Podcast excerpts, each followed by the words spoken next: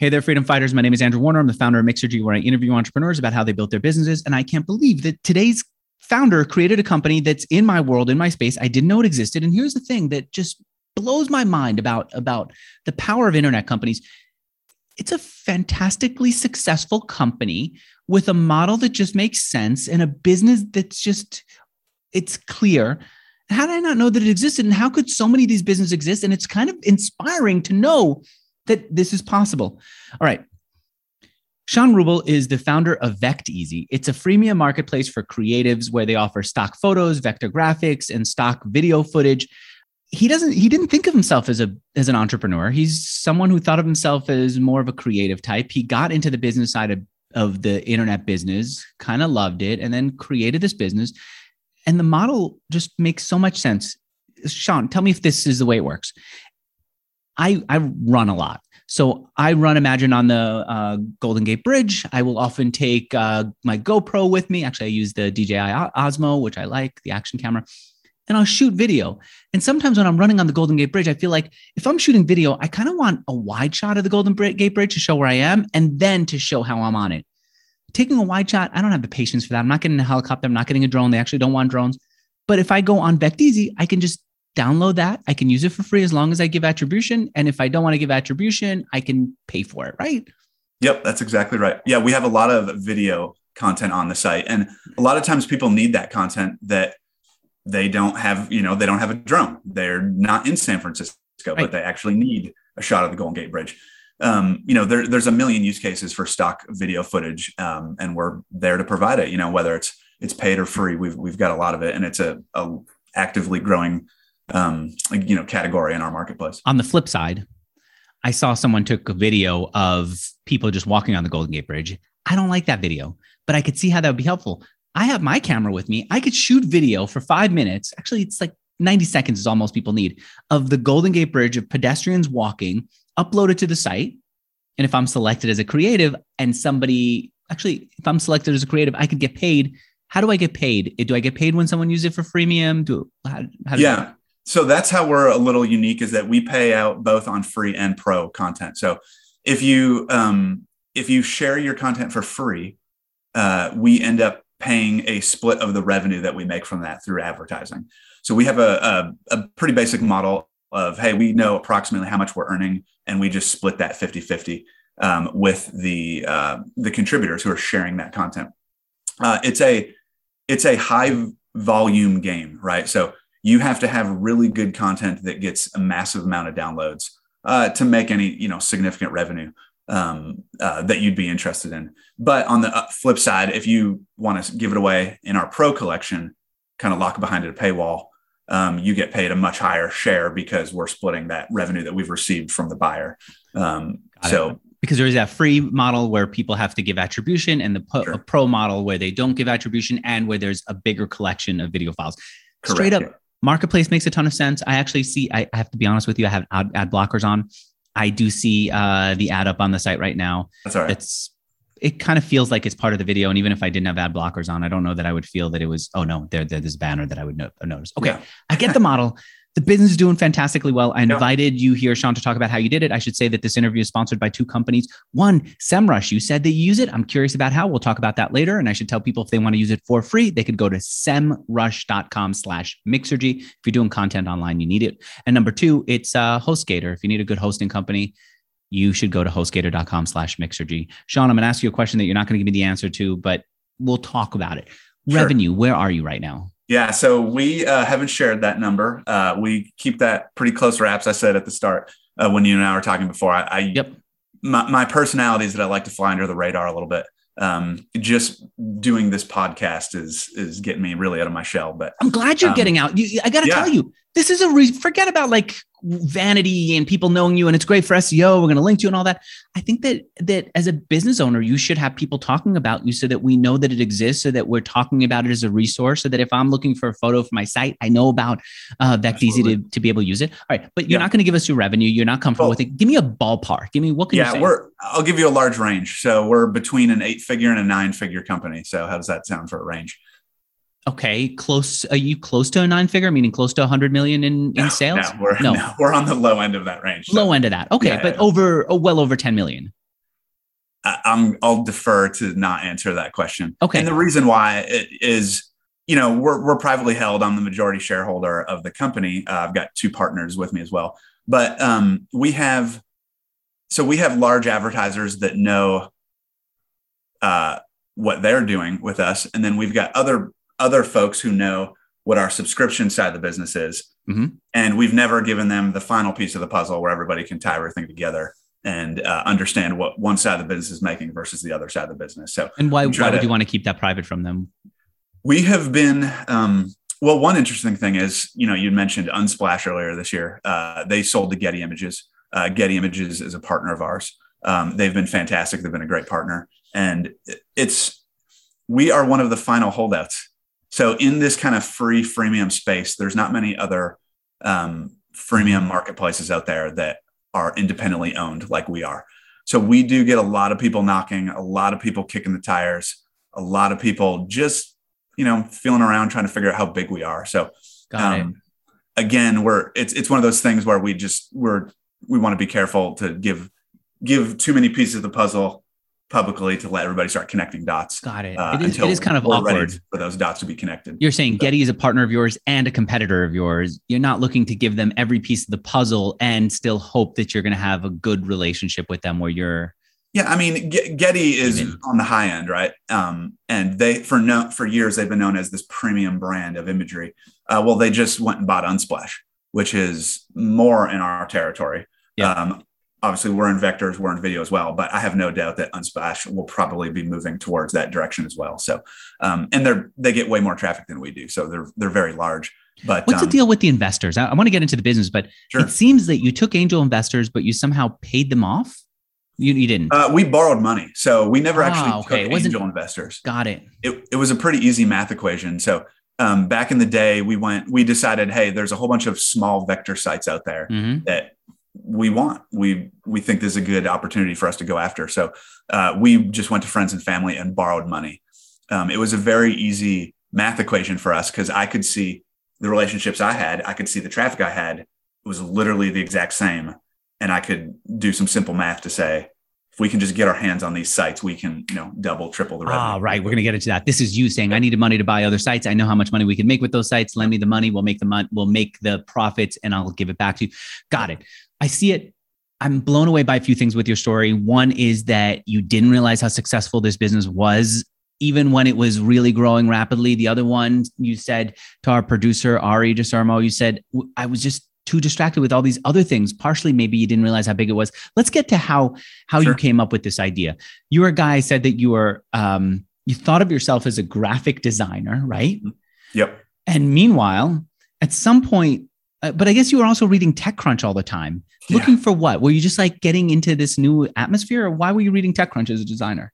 You know, uh, I don't know the answer to that question. Uh, it was something that I was fascinated with. You know, this is probably 2005, 2006. I'm early in my career as a graphic designer.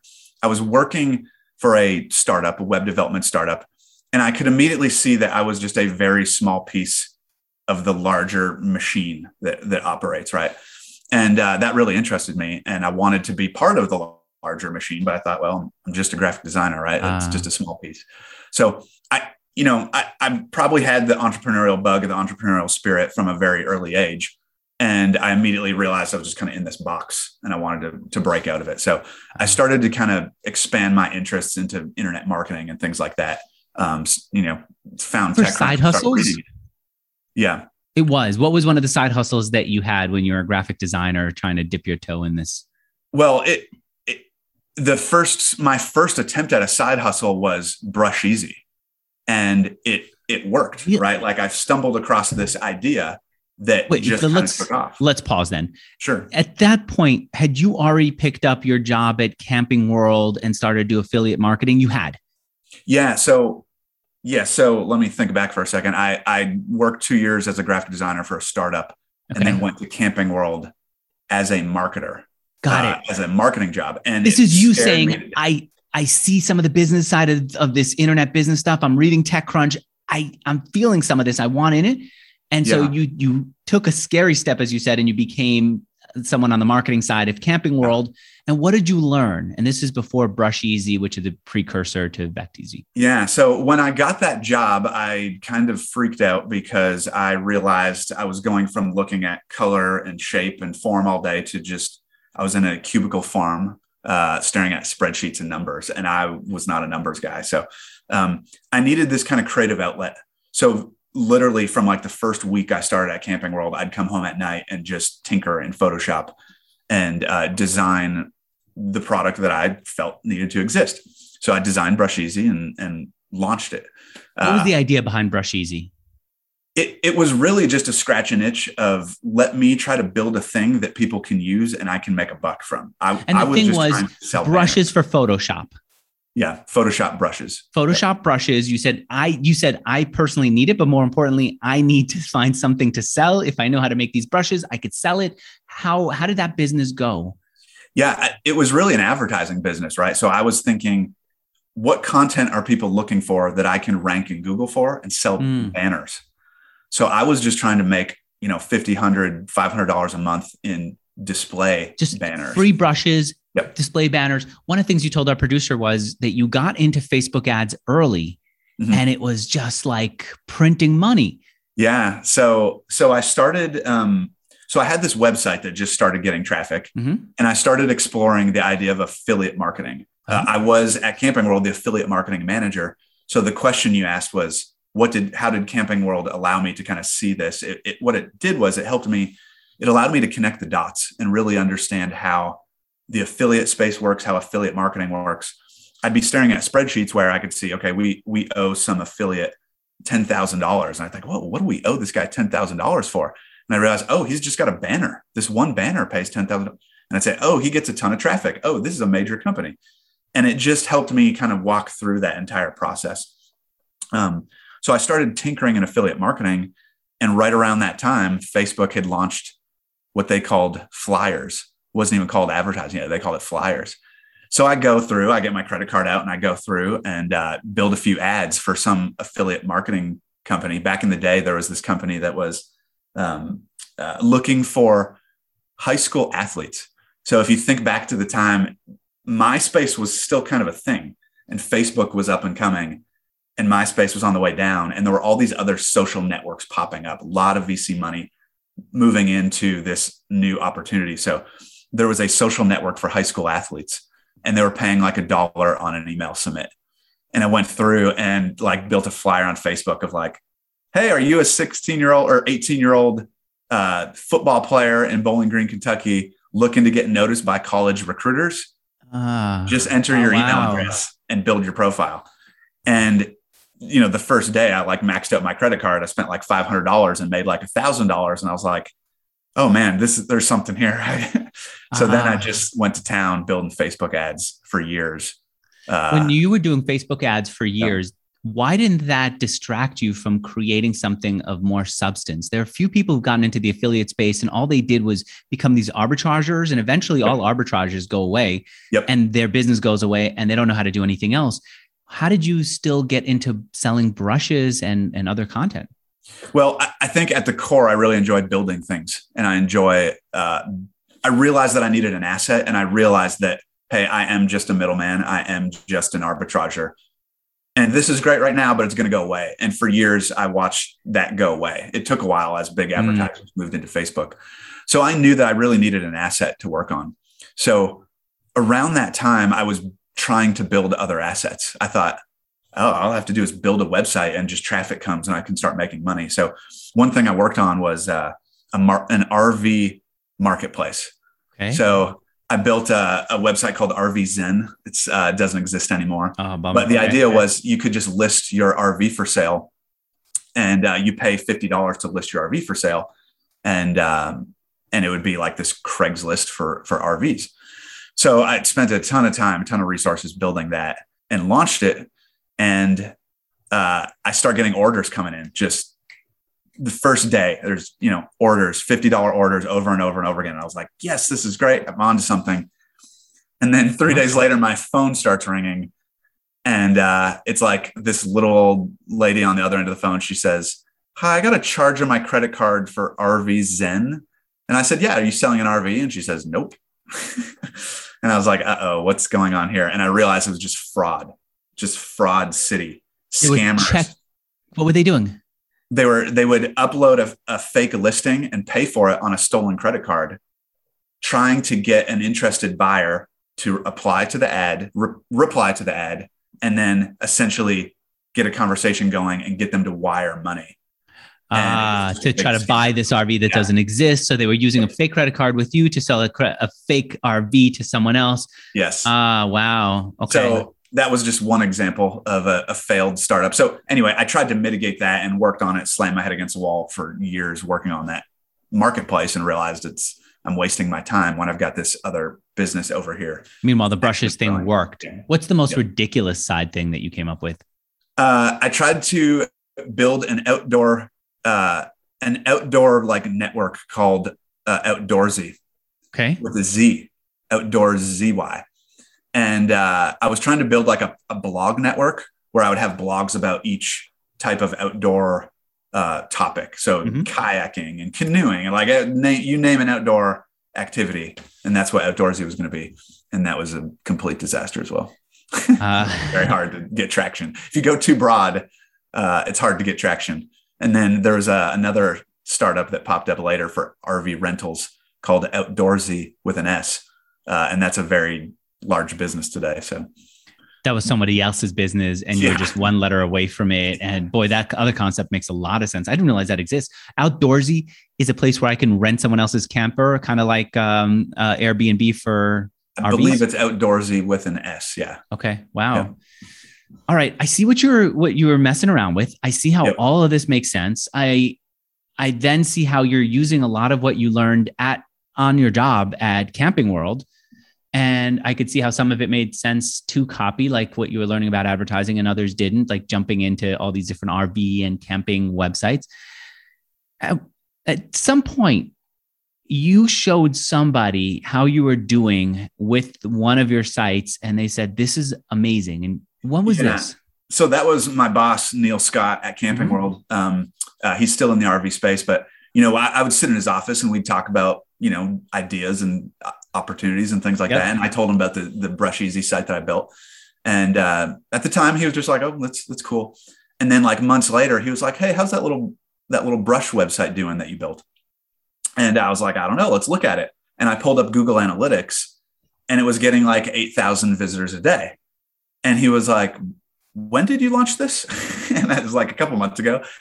And he was like, "And you're getting eight, you know, 8,000 visitors a day. And that just seeing him kind of be surprised was kind of like the light bulb moment for me of like, oh, I've, I've actually got a thing here. But the problem I ran into and what that caused me to do was think, oh, all I have to do is build a thing. I didn't realize I got lucky at the time. Uh, um, so that caused me to then go and build all these other startups that failed years later. And what I really should have done is just focus on the one thing that was actually growing at the time. And it probably could be much bigger why today. did that work so well? Why why were you able to get customer or traffic over to the site?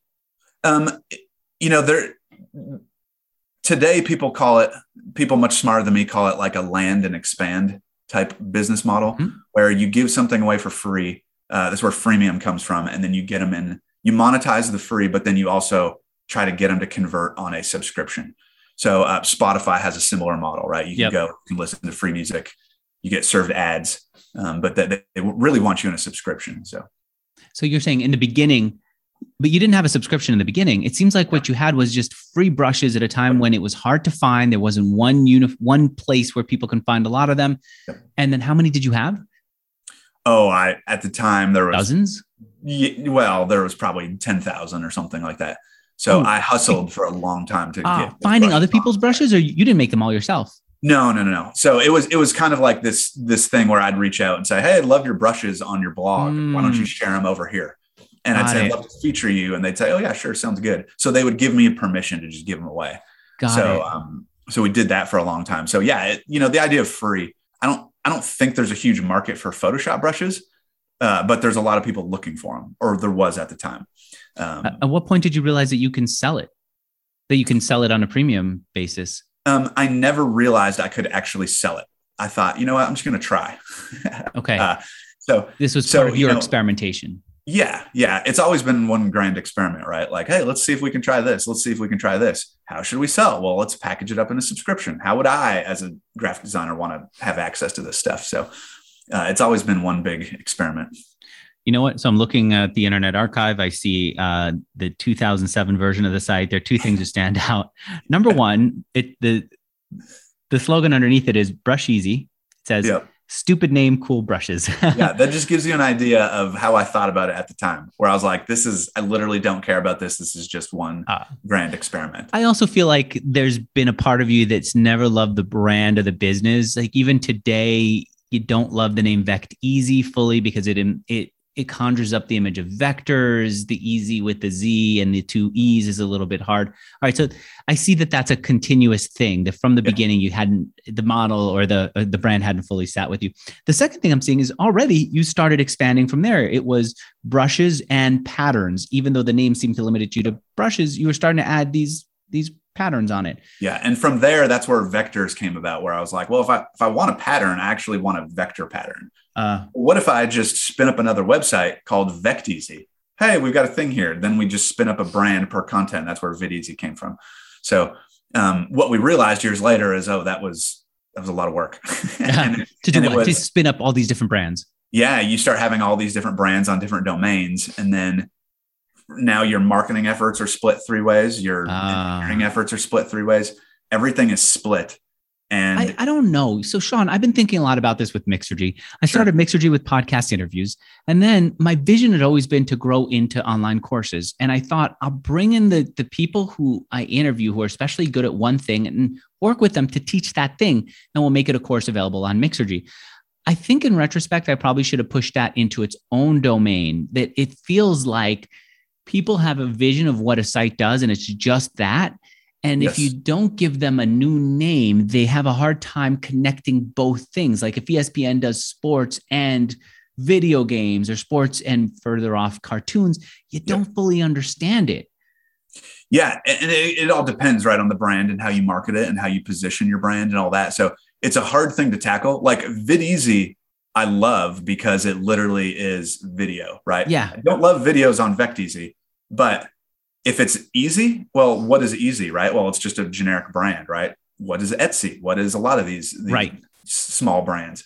Um, and then you start crafting the idea of, okay, this is everything. This is everything creative you need. So yeah, it's a, it's a gamble we're taking, right? Like, I don't know if it's the right move, but from an engineering standpoint and from a, a growth standpoint, it's much easier to be laser focused on a single thing as opposed to for years we struggled with just being spread out across all these different brands. Um, you know, it's three x the work. So um, we'll get there. It's uh, it could be the wrong move, it could be the right move, but uh, like I said, everything's a, one big experiment. So we'll find out. I wonder what like do you, have seen what Envato does with their thing? Yeah. It used to be theme forest and this and that, and now seems like everything just feeds into. Actually, it's still confusing it seems like I'm on Envato Market, yeah. but if I look at the domain, it's on themeforest.net. If I go to envato.com, I don't I don't know what I'm supposed to see. So maybe yeah, they also struggle. I've with talked that. with Collis, the founder over there as well, and they struggle with the same thing, right? They they built out this uh, ecosystem of marketplaces, all with a different brand. Yeah. But at some point, you realize it's a bad move, and you've got to and you really want to refocus. So they're refocusing on elements. We'd consider them a competitor. Uh, they do a fantastic job, and um, you know, they've got a lot more content than we do right now, but ours is coming pretty quickly. I guess so. I think of them so differently, maybe because themes are such a big part of their history. I only think of them for themes, and yep. maybe maybe that is an issue with it. Yeah, they okay. built they they built their brand off the back of themes. I remember talking to Collis when he was getting ready to launch that, uh, and mm-hmm. I thought, oh, themes. Why is he why is he getting into that? And sure enough, it was quite the bet. It was a great move. So the experiment, that experiment didn't, well, some of the experiments didn't work out. Full sites had to go. Some did work out going premium. Do you remember the first time that you added premium? I do. What was, what was that first um, version looking like? Yeah, so we rolled it out on Vecteezy to start with. That's where the traffic was, and that's where we thought the opportunity was. And it's it was a slow rollout, right? Like um, when you have a price point as low as ours, uh, some people, a lot of people connect that with the value they're getting. of oh it's cheap and there's not much here so i'm not going to pay that much. So our whole mission objective the whole time has been to pack as much value as we can into this $14 a month subscription. Just like a netflix right? They're creating content producing content trying to make it as value as possible. So you literally never want to unsubscribe. So when we first launched yeah you you get subscribers sign up but um, we didn't know how to market it right we didn't know how to you know adjust our product and craft our product to lead people into the subscription. So it's it's been a learning experience the whole time, and I would argue we're still not great at it, and we're still constantly talking as a team. Hey, we should be doing this over here. We should be doing this over here. We got a lot of drop off over here. So Is membership uh, a bigger part of your revenue than advertising? you don't even want to say, say that. Yeah, uh, don't want to talk about that specifically, but uh, it is the fastest growing piece of our business, and it's what a huge part of our focus is on right now. So it's it's growing uh, very very quickly. The the challenge with with your site for membership is you just get so much for free. I mean, even so, I yeah. discovered you because of this interview, and then I said I would like for my for my videos on running. For some reason, I love shooting videos on running.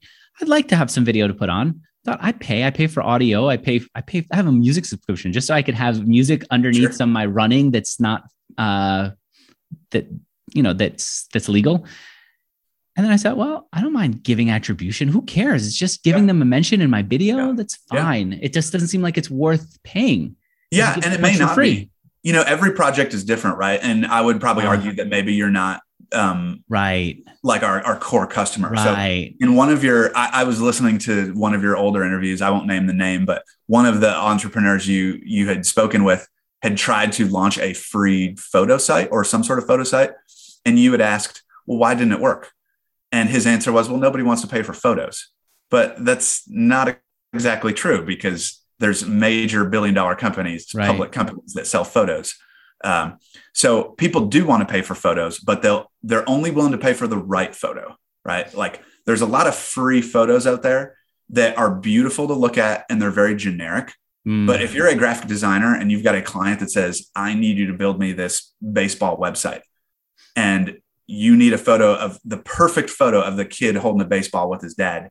Well, you're not going to find that for free anywhere. That's a that's where stock agencies come in, um, and there's a lot of specific need. So it's it's really like the long tail.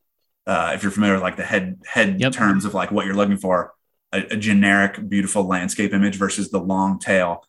You need a a little girl playing baseball with her dad on a blue sky background, right? Like it's so right. specific to fit your need. You, you, know, people are willing to pay a lot of money to get that photo. So it becomes a big data game, a, a search game. Like we're essentially a search engine for images. And so, are you good now at predicting what people will pay for? No, not at all. We're terrible, but we're getting better and we're working. What do, you, it, right? what do you like, use to try to guess at it or try to get good at it? so we've got um, we've got two guys we call them like a, our bi team that just sift through the data right so basically we we've spent the past year hooking up those data pipelines hooking up we call it the plumbing and then you get these data scientists in there and they just start going through the data and I, you know finding opportunities search um weird weird so um the, the reason that i lost you is I've been experimenting with. I'm I'm now in, in Austin and I'm working out of an Airbnb, and I thought, how do I make this work well? I want to be challenged by the new environment, you know. And I I put my computer far away from me, but I really wanted to have something that allows me to hit mute close to my phone. And there's uh, what is that thing called? There's a Stream Deck but I didn't want to have another device that's a Stream Deck. Stream Deck is this thing that gives you buttons that you can move anywhere you want. You hit a button and it basically runs a macro or does a, an action on software. So I can't get that. So there's an, I just didn't want to have another thing here and uh, I didn't know if it would work. So I put Stream Deck, Stream Deck's iPhone app on my phone and I could control Zoom from my phone, which is now oh, sitting right next to my hand. My computer's anyway further away it's not 100%, but it's still so fun to experiment. It's so fun to say, you know what, everything is perfect, but I want to try a different way. Let's let's try this new stuff.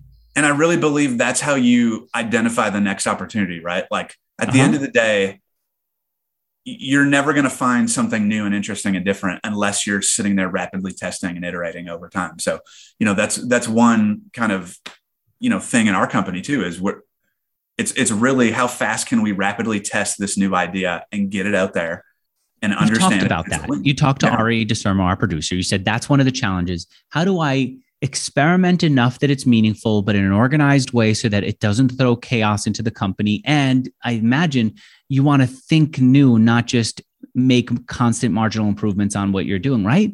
Yeah, and it it talk to me gets difficult because a lot of times you do a lot of work to get these tiny marginal wins, Mhm. And then you kind of have doubt of like, well, did we really increase conversion or one percent, or was it noise? It's very hard Right. to play. Um, and so then what you start doing is you're looking for big swings, right? Big wins, um, where you're not just testing the copy on a page or the color of a button. You're literally redesigning the entire thing, and then you're Okay. testing bigger changes, and then you find one that wins and then you try to understand okay why did this win was it the copy was it the design and i don't claim to be a split testing expert um, but it's just one of those things that you've to be successful you've got to have the right framework set up to to do that over and over and over again so you get a million failures and then you end up finding the wins um, Before you figured iteration. this out, what was what what's an example of how you were doing it wrong? You know what? Let's take a moment and pause. Right. Sure. My first sponsor is SEMrush. You and I have talked about how traffic is important to you. You do a lot of good search engine optimization. You're a customer of SEMrush. Why do you use SEMrush? What's a good use for SEMrush? love semrush so we're constantly looking at um, you know key pages key categories on our website understanding uh, what happens to those pages when we make changes organically so we do a lot of rank tracking with semrush and it helps us understand okay where we um, where are we showing up in google search results? And we made this change last month here and i'll look at here. They're tracking our progress.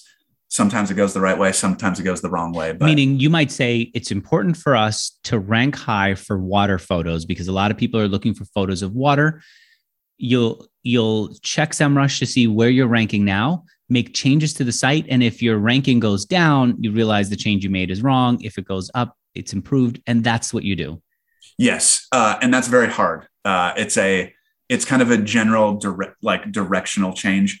Um, Uh-huh. It's very hard to split test Google organic SEO traffic. The, the feedback loop is just so slow. Okay. Uh, so SEMrush kind of gives you a directional idea of how we're doing, uh, and then we're constantly, you know, with competitor analysis and things like that. Our industry is very competitive. We want to make sure we're we're tracking and watching all these other websites. what can you see through search engine optimization tools like SEMrush that helps you understand what your competitors are doing? What are you looking at? What are you looking Uh, for? it's called visibility is a, is a key Mhm. metric. So the idea of if they're appearing in Google, they're probably getting more traffic. So SEMrush has a great uh, visibility chart we we keep tabs on. So you could look at see Vecteezy's visibility. You could look at all these other websites' visibility and get an idea and the lay of the land of like, okay, this is the biggest, this is the smallest, and here's everything. in you know overall space and can you see what the biggest is doing well that you can learn from and add to your site Sure. Yeah. I mean, Okay. it's directional, right? So you can see, you can get a sense for size of, okay hey, we think they're probably getting a million visitors a month.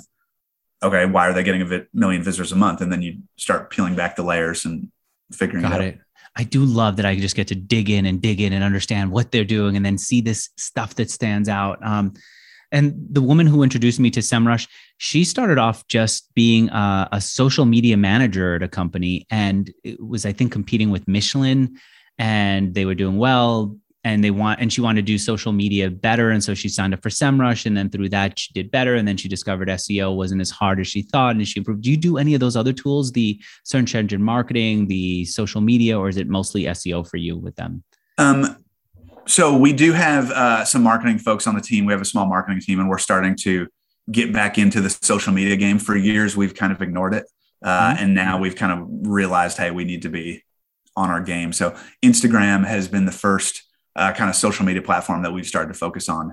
Um, so uh, really proud of the progress. At the start of the year, we only had a couple thousand uh, followers on Instagram, and we're going to cross 100,000 before the end of the year. So the team is crushing it on Instagram at the moment.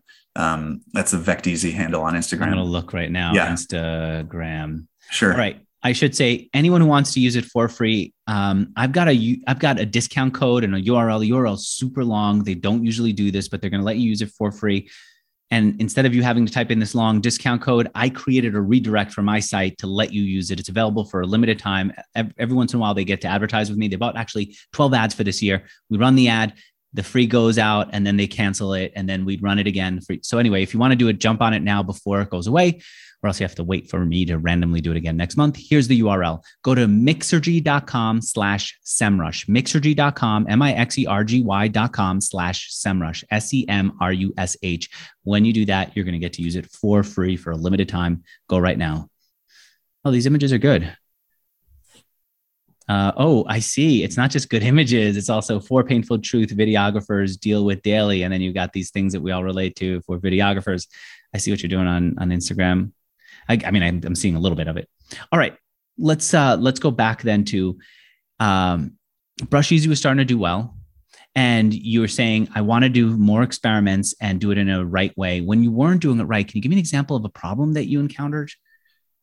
Yeah, I mean, the, there's been problems all along the way. I mean, it's it's just a, you know running a business and trying to grow, as you know, is just a roller coaster of wins and losses. How about specifically learn- with um, with these experiments? Because your experiments have have worked, but I could see that you were also all over the place at one point. Yeah, I mean, th- with the experiment specifically, you have way more win- losses than you do wins, right? Like it's a constant failure. So you just have to get used to failing and get good at failing as quickly as possible. Um, in you know, in terms of building the business, I can't sit here and tell you, oh, we split tested our way to success where we are right now. Um, you know, in the early days, the tech stack was terrible. We had to rebuild all that, right? The engineering, there was no engineers, right? Like, and it wasn't until Adam, our CTO, came in and saved me and helped me build out a, or we'll he helped build that. out a fantastic yeah. engineering team. So um, it, it's just, you know, it's little steps along the way, little decisions along the way to to build a, a big foundation to then scale. Okay. All right let's talk about the issue that you had with your site. Brusheezy was hacked. Mixergy in the early days was hacked. I got Viagra ads all over the site. People thought I was legitimately promoting Viagra. Yeah. What What was your issue? Okay, so I'll, I'll go back and talk about the start of how the business started. So, um, you know, I, I had made the decision. Hey, I want to I want to have my own website. I want to make some money. Mm-hmm. So I went on a, a site back in the day where you went to hire programmers called SitePoint, and I found some sort of uh, some programmer that said, "Sure, I can build that for you." And I went back and forth with him, and uh, he built it in PHP. And then okay. I said, "Okay, I have the site programmed. I need somebody to host it." And I reached out to a friend of mine. He was a mutual friend at the time, and I said, "Hey, I heard you're into hosting websites." And he said, "Sure, love to host it for you." So he hosted it, and we started working together that way. And one night, I came home from work and pulled up the website to start working on it, and it redirected to a very awful, awful website. The image is burned Porn site to this day. Yes, but even okay, worse. Wow. Like, oh wow. Okay. All right. like, it, yeah, it wasn't just adult content. It was the most vulgar okay. thing you could try to ever imagine. So, so I immediately freaked out and started messaging my programmer who was asleep at the time. Uh, he lived in Germany. And uh, I thought, there's been a terrible problem. I, we got to fix this. So I don't remember much about the next 24 hours other than the next day I talked to him and he said, okay, so I've spent the last 10 hours going through every folder on my server to make sure that, that it, there was no backdoors to all my other clients' websites. Wow. And he said, I think we're good. But he said, here's the deal. I will not host this website for you anymore unless you let me reprogram it. And I was like, sure, whatever you say. I just want it. I want the site back up. So he said, pay me some money and I'll reprogram for you this week. It was, you know, super simple and uh, he he recoded it in Rails like 1.0. Rails had just come out come out, mm-hmm. and he reprogrammed it. Um, and it turns out that he was a fantastic engineer, uh, and I got to know him over the next couple years. We worked back and forth, and I just became a client of his. And I would say, "Hey, let's build this feature," and he'd say, "Okay, here you go. Here's an invoice," and we just work together that way. So, uh, so yeah, in the early days, um, that's how I kind of built the site was with his help, and now he's a senior engineer on our team uh, and is one of our heavy lifters. So he's fantastic. So what did the site do in the beginning? When I look at it, it seems like it's it could have just been a WordPress site. In fact, I, I thought it was uh, one of the one of the blogging companies that was a precursor to WordPress. I thought it was it was using that. What did it have that was so fancy that you needed to build your own site for it? Uh, literally nothing. Right. It literally just had upload okay. a zip file and download a zip file, and that was it was just you know, flat upload. HTML is what it had in the beginning. Yeah, it. W- I don't know if it would be considered flat HTML, but it was a very basic, basic Why didn't you Uh, use WordPress or what was it, LiveJournal or any of those other things? Was it just that they weren't considered back in 2005? I didn't know any better, right? So I had I had this guy who I thought was a fantastic engineer. He said, "Hey, let me rebuild this for you," and I said, "Okay." And I looked at the cost and said, "Yeah, that sounds good." So he custom built it, and it's funny because over the years I've had all sorts of people be like, "Why is your engineering team so big?" Um, you know, you're just kind of giving away free downloads, but the reality is, it's so complex on the back end. I mean, there's so much happening now with Now, back then it was just yeah. pages with ads on them. Today, there's got to be something that keeps track of who's on the site, of whose content is where. Okay, got it. I see we're how. tracking literally everything. So Okay, Brusheezy was the first site. Vecteezy became the second site, right? Yep. And then And- where did you go from there? So when we launched Vecteezy again with the same programmer, um, I launched it and I had some content on there. And uh, on a Friday night, I'll never forget, I, I submitted it to digg.com. Uh huh. And uh, I woke up the next morning to just a stream of messages from my developer saying, I've been trying to keep the site up all night. It Okay. got on the homepage of Digg and it was crashing our servers. So at the time, there was no like Cloudflare, there was nothing Uh-huh. to like help manage load like that. So he sat there and managed load for hours while Digg just like crushed our site with Wow.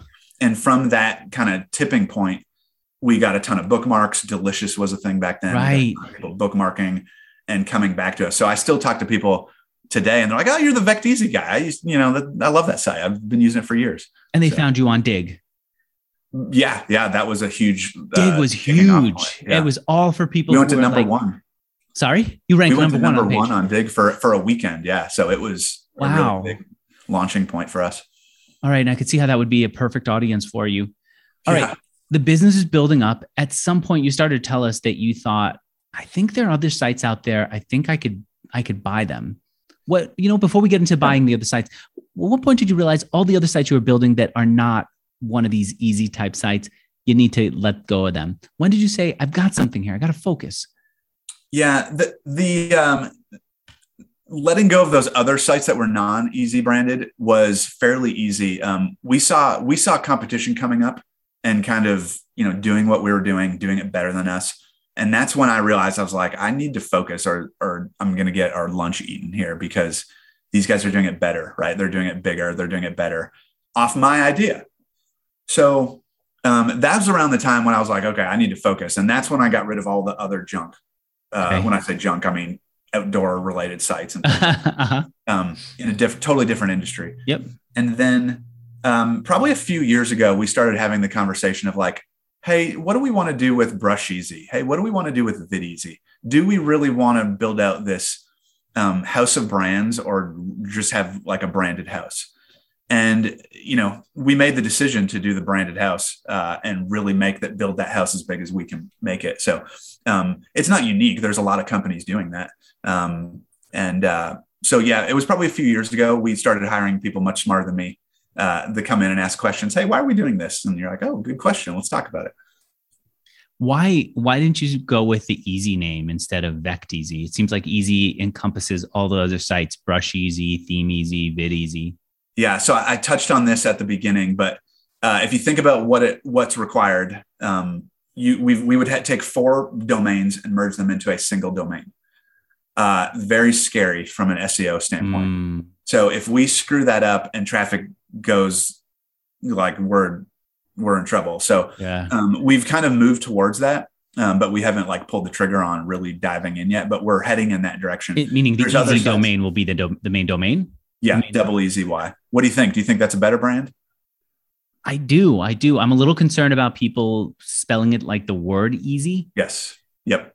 And I feel like as long as now you're rebranding, maybe now's the time to come up with your own name that's not as confusing and start from scratch. But yeah, If you can remember double E, uh, that that helps. double easy Y, yeah. Yeah, but uh, but yeah, I mean, it's all they're valid concerns and things we don't know how to tackle yet. So um, we're watching other brands. There's other brands in our space. Uh, there's one specifically that's actually in our space that merged four sites into one, and we're watching them pretty closely to see what happened. And um, the, Yeah. you know, TransferWise rebranded to Wise. Um, Angie's List rebranded to Angie. Right, like they So there, there's all these little things that happen over the years, and it becomes an evolution of the brand. And as the brand, really challenging. It- yeah. Yeah. you know, frankly, Mixergy is not the best name. I, I just started with these mixers that had synergy and called I them like it. Mixergy. I think it's great. Yeah, you don't want to change for no reason, right? And yeah, and the reason is that right now we still experience a lot of people where they think, "Oh, Vecteezy still has all this other content." I thought you were just vectors.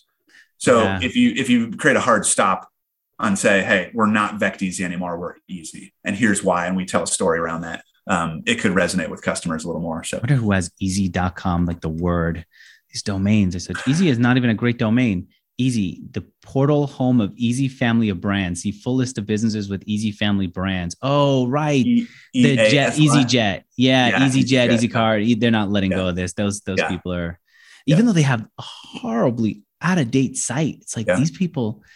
Envato used to be um, Eden.cc back in the day when they first launched. Oh, really? They- yeah, they've gone through multiple um, rebrands over the course of their years. So, you know, it becomes a natural evolution of the brand over time. And the, the, the trick becomes okay, can we make sure customers realize this? Can we make sure Right. um, Google realizes this and Google sees the switch and directs everything the right way? So it's very challenging, very scary.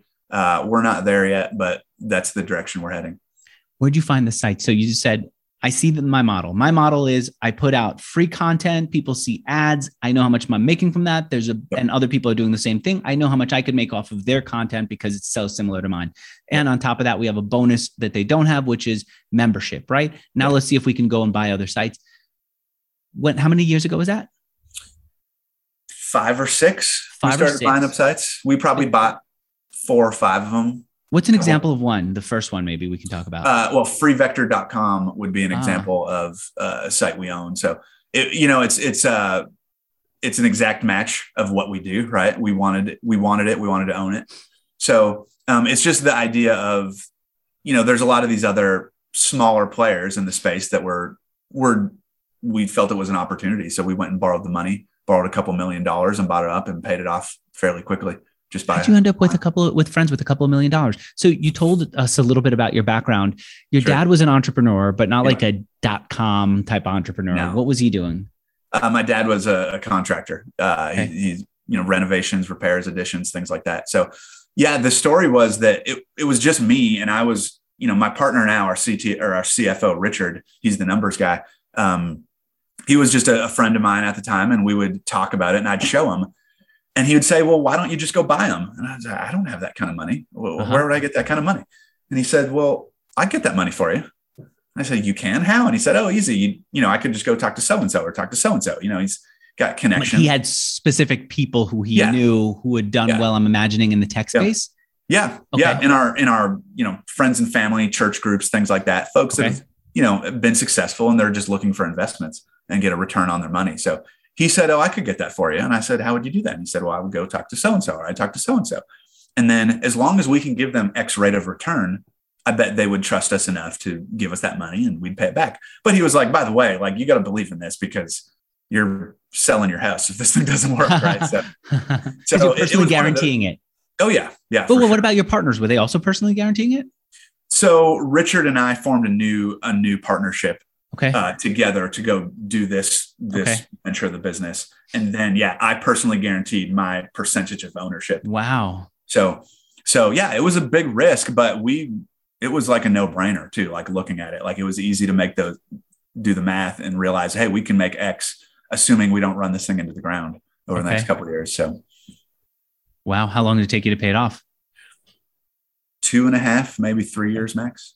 So that's a pretty good ROI on an investment like that. Really good. Um, yeah. How'd you find uh, Free Vector? You just saw that they were online and started talking to the founder? Yep, yep. You just send an email and you start talking to him. Hey, uh, you interested? And it just so happened that um, that he was interested.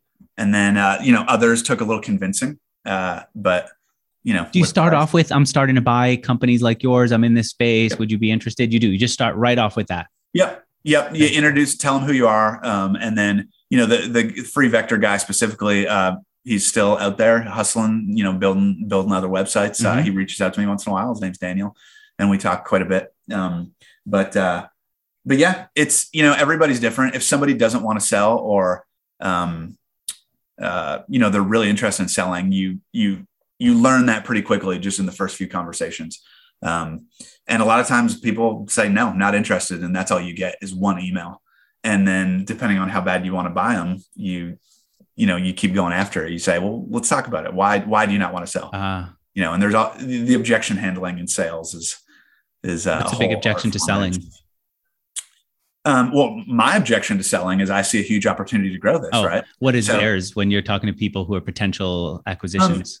Um, there, there's a lot of people running around on the internet wanting to buy stuff, right? Uh-huh. So a lot of times it, it's a trust thing of like, who, who's this Gmail yeah. address that just reached out to me? Why? There, why do they want to buy my my thing? I don't, I can't figure out who this person is. and is he life. just trying to spy on me? Is Shawn just trying to see what our yeah. numbers are? Was that a concern? Okay. I get people reaching out to me all the time. They're really just, I call them tire kickers, right? Yeah. They don't really want to buy your business, but they tell you they do. But they're really just trying to figure out, hey, is this something we want to go build ourselves? I, just a couple months ago, a large public company guy reached out to me and I thought, oh, this is interesting. And I talked to the guy, and then I realized after a conversation, he's just a junior and he's just kicking the tires. And he literally doesn't even follow up after I sent him an email. Mm-hmm. Like they're they're just trying to they're doing their own biz dev uh, internally trying to understand do research on other markets so i also feel like there's a group of people who just do it to feel important maybe you know? so yeah maybe so maybe they're buying maybe not I mean, uh, yeah the guys that reach out to me I, I, I get a lot of people that um, reach out and i can tell pretty quickly okay I, I probably should give this person my time. They're at a large public company. I can see who they are what they're doing. But then you talk to them a little more closely and realize they don't really have a plan yet and they're just uh, looking at the industry right? Like and analyzing what what they want to do next so. So um my second sponsor is hostgator. I know we're close to finishing this but i'm inspired by what you've done here. It seems like at least in the beginning stages the model is very basic and easy to execute. Well a lot of a lot of you posting on people's uh, Facebook and other groups and telling them about this and getting booted off of those. So I don't mean to oversimplify it, but I wonder if there's a similar model that someone was listening to us and says, I've heard Andrew talk about HostGator forever. I'll go sign up for HostGator. I need an idea. What's a good idea that you're not going to pursue that you can share right now? Sure. So, I mean, the basic concept of what I tried to do was just get eyeballs, right? Mm-hmm. Get eyeballs to sell advertising. And what I was trying to do at the time was get content that people wanted, which would then come to the site. Mm-hmm. And when I started the company, I was thinking, I'm not a writer, I'm not a podcaster. What what type of content am I familiar with that people want? And the answer was graphics and Photoshop brushes. So for anyone, you know, wanting to spin something up, right? Like give stuff away for free on the internet and it's going to start, you know, it's going to rank and it's going to bring in eyeballs um, if you build it right, if you have any sort of product chops to build, get something out there that the world wants. If you build a crappy product, people aren't coming to your site. I think of what's still available right now for free that somebody could even aggregate. There, yeah, I've thought a lot about that too. I uh-huh. used to think about that back in the day when I was spinning up more easy sites. Uh, haven't thought about it much anymore, but um, you know, one thing is you know the concept of digital downloads, right? So anything mm-hmm. that you have no cost of goods, right? Like you create it once and you sell it over and over and over and over and over again. Um, that's uh, is a fantastic thing. So, um, you know, I've, I've looked into house plans, you know, and things like that. Ah, for, yeah. Know, architects are, you know, they're doing a lot of work to create, um, you know, the layout of a house. Right. But then you've got this this valuable thing that people pay a lot of money for, and you can sell it over and over again. Now, that's not a unique idea. There's lots of people doing that, but that's a an idea, uh, an idea of something you could do over and over again. You've kind of seen uh, sites where they'll teach you how to build a thing for your kids to play in in the backyard. Those play structures uh, seem, I guess, people are willing to pay for those plans. Sure. Yeah. Plans, um, you know, architectural drawings, things like that, where it's it's clear that anybody can't just spin one of these up themselves, right? Like in marketing, you get a lot of ebooks, white papers, right, data, and things like that, and they use that for a lead gen source to to to bring in more customers. So, ooh, I wonder if like you know how when you set up a checklist to do something, it's a pain in the butt, but once you have it, who cares if other people have it? Is there like a marketplace of checklists of uh, of like SOPs?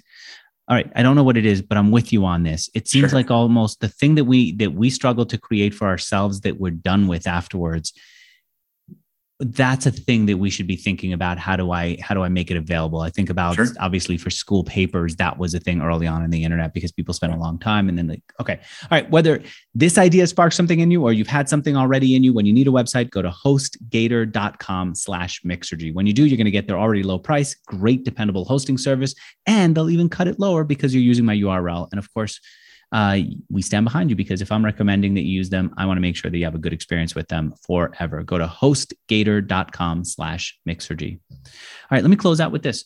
Sure. Where are you taking this in the future? What's your hope for the business? What's your plan for the business? It's a good question. We, um, I, I don't think too far on the head uh, ahead, as in years. I plan about one year at a time right now. Um, of course, we have this three year, five year, 10 year vision but it's so far out that we don't spend a ton of time working on that. We we pretty much focus one year at a time and quarter to quarter.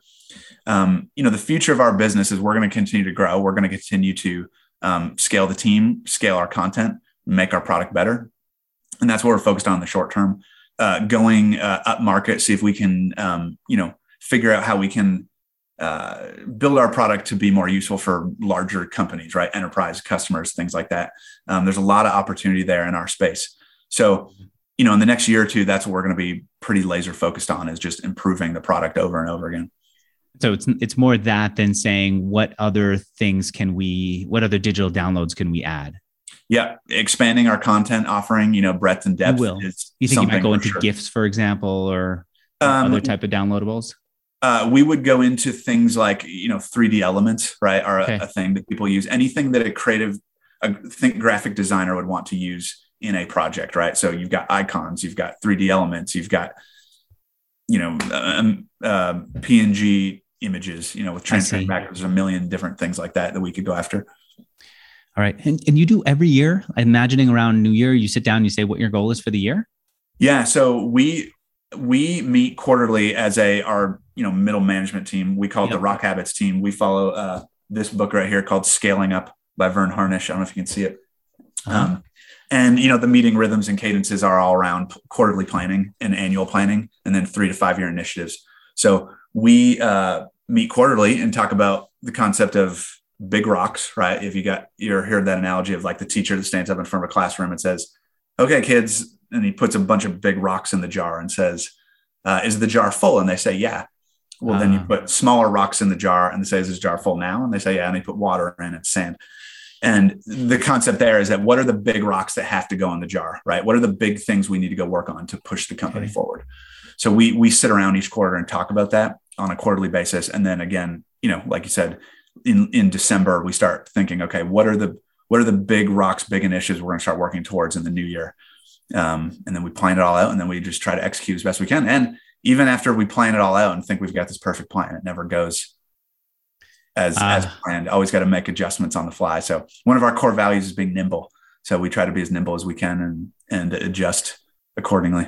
I'm glad you're out there talking more about the business. I, by the way, I didn't realize that uh, Verne changed, I guess scaling up is the new version of Rockefeller Habits, like Rockefeller Habits 2.0. I didn't realize that he'd done that, but yep, yep. We uh, call our group the Rock Habits Group. So we've got uh, six, seven of us that meet, and we internally we call it the Rock Habits Group, and we there there are directors, so executives and directors meet, and then we plan things out and talk about what we're working on, and then apparently uh, execute on it.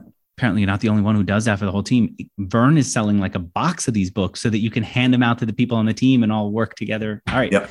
It's been great. Okay, but that's him. The new site that I discovered that now I'm digging. It's um, it's Vecteezy, and I'm really especially excited about the video stuff. I find that video is very hard to find online. That's good stuff that you can use, and it's it's super helpful. Obviously, you've got good photos and you've got vectors, and there's so much more. And I appreciate you coming here and telling us about the business. It's vecteezy.com. And I want to thank two sponsors who made this interview happen. The first, if you need to do any online marketing, you should go get my free offer for SEMrush. It's available at mixergy.com slash SEMrush. And if you need a website, go to hostgator.com slash SEMrush. No, hostgator.com slash mixergy. What am I talking about? Shawn, thank you so much for being on here. Thanks for having me, Andrew. You bet. Bye. Bye, everyone.